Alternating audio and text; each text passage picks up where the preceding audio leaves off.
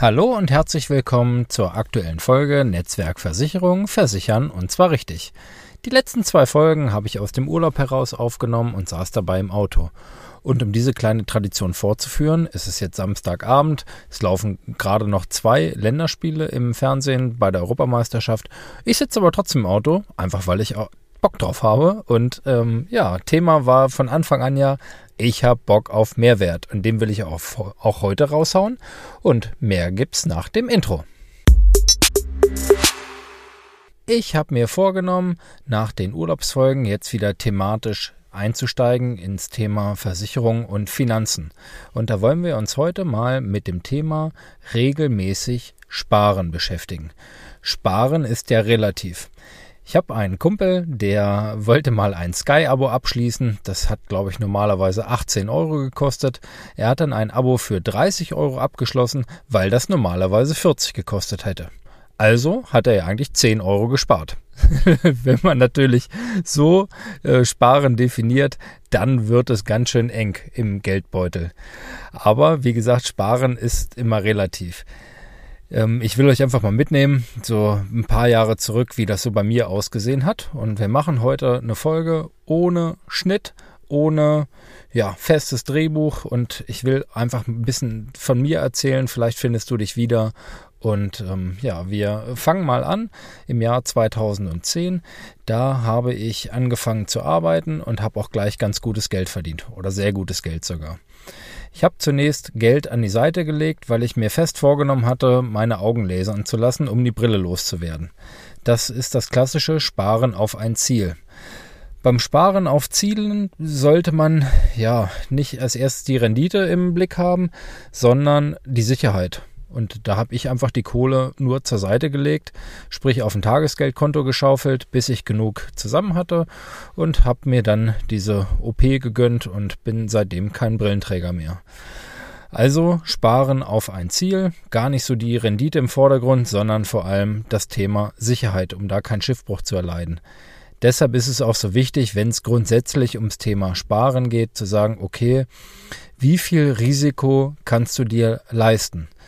Bist du bereit, Risiko einzugehen? Dann sagt man immer so schön, muss das Geld mehr oder weniger über sein. So dieses Geld anlegen, ähm, sparen und vergessen und erst später darauf zurückgreifen, das ist natürlich eine Luxussituation, die ganz, ganz viele von uns nicht haben. Und tatsächlich, als ich angefangen habe zu arbeiten, ähm, bis heute ist das jetzt nun elf Jahre hin. Ich habe mir mal den Spaß gemacht und habe äh, mir mal den Concentras, also ein ganz alter deutscher Aktienfonds, mal angeschaut. Was wäre denn gewesen, wenn ich in den letzten elf Jahren monatlich 100 Euro an die Seite gelegt hätte? Und was wäre denn dabei rausgekommen? Das wäre durchaus realistisch gewesen, aber ich bin überhaupt nicht auf die Idee gekommen, weil mich auch niemand auf die Idee gebracht hat. Und das ist immer wieder so das Thema auch dieses Podcasts, Mehrwerte schaffen. Einfach mal Themen aufzuwerfen, aufzugreifen, dir ein paar ähm, ja, Infos an die Hand zu geben, zu sagen, okay, hm, vielleicht finde ich mich da wieder und das ist was für mich. Ich wäre sehr dankbar gewesen, rückblickend, wenn mir vor elf Jahren wer den Tipp gegeben hätte, hier, pass auf, leg doch dein Geld monatlich an die Seite ähm, und das mit einem festen Plan, dann hast du auch was davon. Dann profitiert man nämlich auch vom sogenannten Durchschnittskosteneffekt. Das heißt, wähle ich eine Geldanlage, die durchaus im Wert schwankt.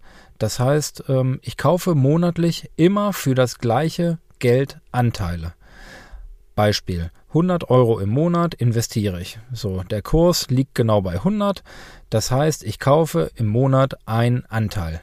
So, jetzt steigt der Kurs auf 200. So, wenn ich dann nächsten Monat wieder für 100 einkaufe, kaufe ich einen halben Teil. So, fällt der Kurs auf 50, habe ich dann dementsprechend zwei Teile. So entwickelt sich der Kurs nach oben und nach unten. Ich investiere immer die gleiche Summe und kaufe immer unterschiedliche Anteile. Das heißt, wenn der Kurs niedrig ist, kaufe ich viele Teile und wenn dann der Kurs steigt, profitiere ich davon natürlich, weil ich vorher zum niedrigen Kurs gut eingekauft habe. Das hat nachher den sogenannten Durchschnittskosteneffekt zur Folge.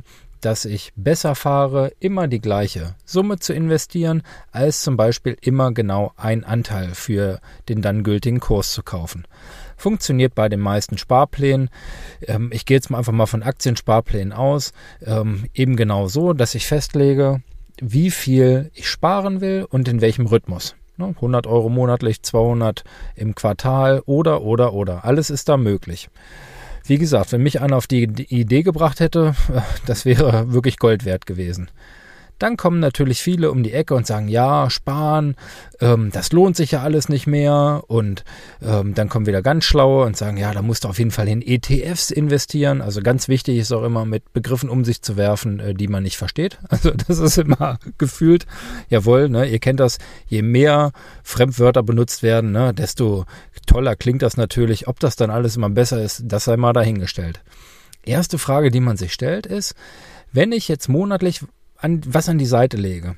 Und gehen wir mal davon aus, das würde überhaupt gar keine Rendite bringen, also 0,0 Thema äh, Sparbuch, bringt mir das nicht vielleicht trotzdem was? Gibt es äh, jemanden, der äh, rückblickend gesagt hat, ja, also ich habe zu viel gespart? das glaube ich eben auch nicht. Also es ist immer eine Frage der Perspektive, wie man rangeht. So, äh, wir Deutschen sind ja so ein Volk der Neider und dann treffen wir wen, der sagt, ja, also ich habe mein Geld angelegt für acht Prozent und ich selber habe mein Geld vielleicht angelegt für drei Prozent. So, dann sind die meisten dabei und ärgern sich so und sagen, oh, der hat acht Prozent, ich nur drei. So, dass 3% aber wesentlich besser sind als 0, hm, das wird dann irgendwie häufig dann mal vergessen. Oder wenn man, so wie ich in den ersten Jahren, eben gar nicht mit einem festen Plan spart, sondern einfach nur hingeht und sagt, okay, was am Monatsende über ist, das lege ich an die Seite. Das funktioniert natürlich auch. Dafür muss ich aber dann dementsprechend diszipliniert sein und wirklich auch das, was am Monatsende über ist, zur Seite schaufeln. Und dann ist die Frage, wohin? Ich habe das jahrelang immer auf dem Tagesgeldkonto ähm, geparkt quasi und ja, habe auch nie so wirklich ein langfristiges Ziel verfolgt. Das ist ja so das Nächste. Das hat sich bei mir in den Jahren danach natürlich langsam konkretisiert, dass man sagt, okay, ähm, man weiß, wofür man sparen will. Jetzt bei mir zum Beispiel ganz aktuelles Thema Hausbau. So, je näher so ein Projekt rückt, desto mehr Geld wird dann umgeschaufelt von den Risikotöpfen, sage ich mal, von den Risikoanlagen hin ähm, Richtung sicherer Hafen, wo es dann nicht viel Rendite gibt, aber halt dann Sicherheit. So gibt es also für jeden ja, Lebensabschnitt, kann man sagen, auch wirklich ähm, die passenden Anlagen. Und da muss man immer gucken. Also wie gesagt, ganz wichtig ist, wenn zum Berater um die Ecke kommt, immer mit viel äh, Fremdwörtern arbeiten. ich versuche immer alles ganz, ganz einfach zu erklären und freue mich immer, wenn dann Kunden bei mir sind, die äh, vorher mal ja beim, beim Finanzberater, äh, beim Bankberater oder auch Versicherungsberater oder so waren und dann sagen, ja, ach, was der erzählt hat, das äh, ja, das meiste habe ich irgendwie nicht verstanden. Eigentlich ist es nämlich gar nicht so schwierig. Ähm, man kann es entweder so machen, dass man sagt, ja, ich gehe jetzt wirklich auf äh, Rendite, also möglichst viel äh, Gewinne erwirtschaften. Ähm, viele wählen dann den anderen Weg und sagen, ja, dann nehme ich die Produkte, die möglichst wenig Kosten verursachen, weil natürlich bei gleicher Rendite die ähm, Anlagen mit weniger Kosten natürlich für mich nachher mehr Gewinn erwirtschaften. So, da finden sich dann zum Beispiel die ETFs wieder, die haben eine sehr niedrige Kostenstruktur. Wer Bock hat, einen wirklichen äh, Deep Dive quasi mal durchzuführen, der kann sich sehr, sehr gerne bei mir melden. Dann nehme ich mir wirklich mal eine Stunde Zeit und wir tauchen mal ganz tief ein. Es gibt aber ganz viele, und das machen auch äh, viele meiner Kunden, sicherlich so ein bisschen auch durch mich äh, angesteckt, weil ich das total cool finde, die ähm, entweder thematisch investieren.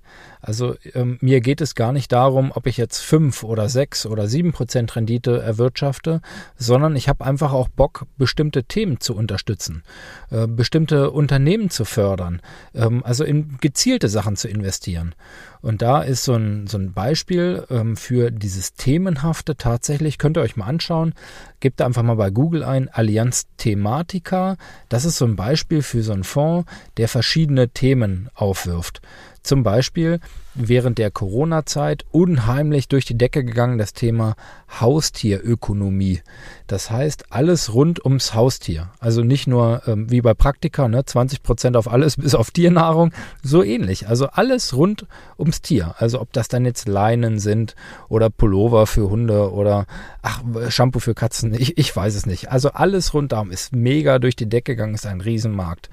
Und ähm, so werden Themen in diesem Fonds zum Beispiel immer angepasst. Oder ich persönlich habe zum Beispiel Bock aufs Thema Umwelt und Nachhaltigkeit. So, da ähm, bin ich einfach bereit zu sagen, okay, ähm, das möchte ich unterstützen, einfach so diese zukunftsorientierten Themen. Und dann suche ich mir die Fonds aus, die nachhaltig sind und ähm, wo ich einfach bei meiner Geldanlage eben auch das Gefühl habe, tatsächlich auch noch was Gutes zu tun. Also das kommt dann auch noch dazu. Und dann kann man auch sagen, okay, hier dieser Blick nach links und rechts, ja, erwirtschaftet der jetzt 8% oder der 10 oder ob dann jeder immer so die Wahrheit sagt, das sei dann auch dahingestellt. Ähm, viele ähm, gehen zum Beispiel gerne an, äh, ja, weiß ich nicht, so Thema Spielautomat und sagen, ey, ich habe heute 100 Euro aus dem Automaten geholt. Ja, dass aber äh, die sieben Tage vorher jeweils 20 Euro drin verschwunden sind, das wird dann immer gerne mal unter den Tisch fallen gelassen. Also Empfehlung meinerseits, ähm, ja, Rendite ist irgendwie wichtig, aber es geht für mich irgendwie einen Schritt früher los. Zu sagen, ich bin bereit, heute auf was zu verzichten, um später mal mehr zu haben. Wenn es dann noch äh, Rendite gibt und darüber hinaus noch eine gute, perfekt. Wenn man dann zum Beispiel auch noch Themen ähm, und, und ähm, ja, Gebiete unterstützen kann, die einem wichtig sind, ist das doch umso cooler. Und ähm, ja, da ist das Angebot meinerseits, wenn du da Bock drauf hast, wie gesagt, gerne auch noch tief, tiefer ins Thema einzusteigen. Ähm, ich werde das aber auch in einer späteren Podcast-Folge ähm, dann definitiv nochmal machen. Ähm, dann mich einfach ansprechen. Ähm, ihr kennt ja die Kontaktwege, geht einfach über die Homepage oder schreibt mir eine Mail oder bei Facebook, gern auch da in der Gruppe Netzwerkversicherung einfach beitreten und mal, mal rein kommentieren. Oder auch, wenn ihr sagt, äh, nee, ich sehe es anders oder ich setze auf äh, ein ganz anderes Pferd, dann bin ich auch neugierig. Ich lerne ja tatsächlich auch jeden Tag äh, was dazu. Gerade so diese Finanzwelt, boah, das ist echt ein riesengroßer Komplex, da die Zusammenhalte zu verstehen, ist echt nicht so ganz einfach. Und ähm, deshalb setzen viele zum Beispiel auch auf diese aktiv gemanagten Fonds. Das ist so der zweite Begriff, ne? ETF auf der einen Seite, aktiv gemanagte Fonds auf der anderen. Zu sagen, ich überlasse das Geldanlegen quasi den Profis und ja, ich gebe quasi nur meine Kohle hin und vertraue darauf, dass die Leute, die damit ihr Geld verdienen, ihren Job gut machen. Ja, das äh, soll mal so der Einstieg gewesen sein ins Thema regelmäßig sparen. Also nochmal zusammengefasst, beim auf ein Ziel sparen, darauf achten, ähm, ja, nicht so sehr ins Risiko zu gehen, um dann nachher keinen Schiffbruch zu erleiden. Und das Projekt, was man sich vielleicht irgendwie vorstellt, weiß nicht, neues Auto, äh, Wohnungseinrichtung, äh, Haus, was auch immer, ob groß oder klein, irgendwie nicht zu gefährden.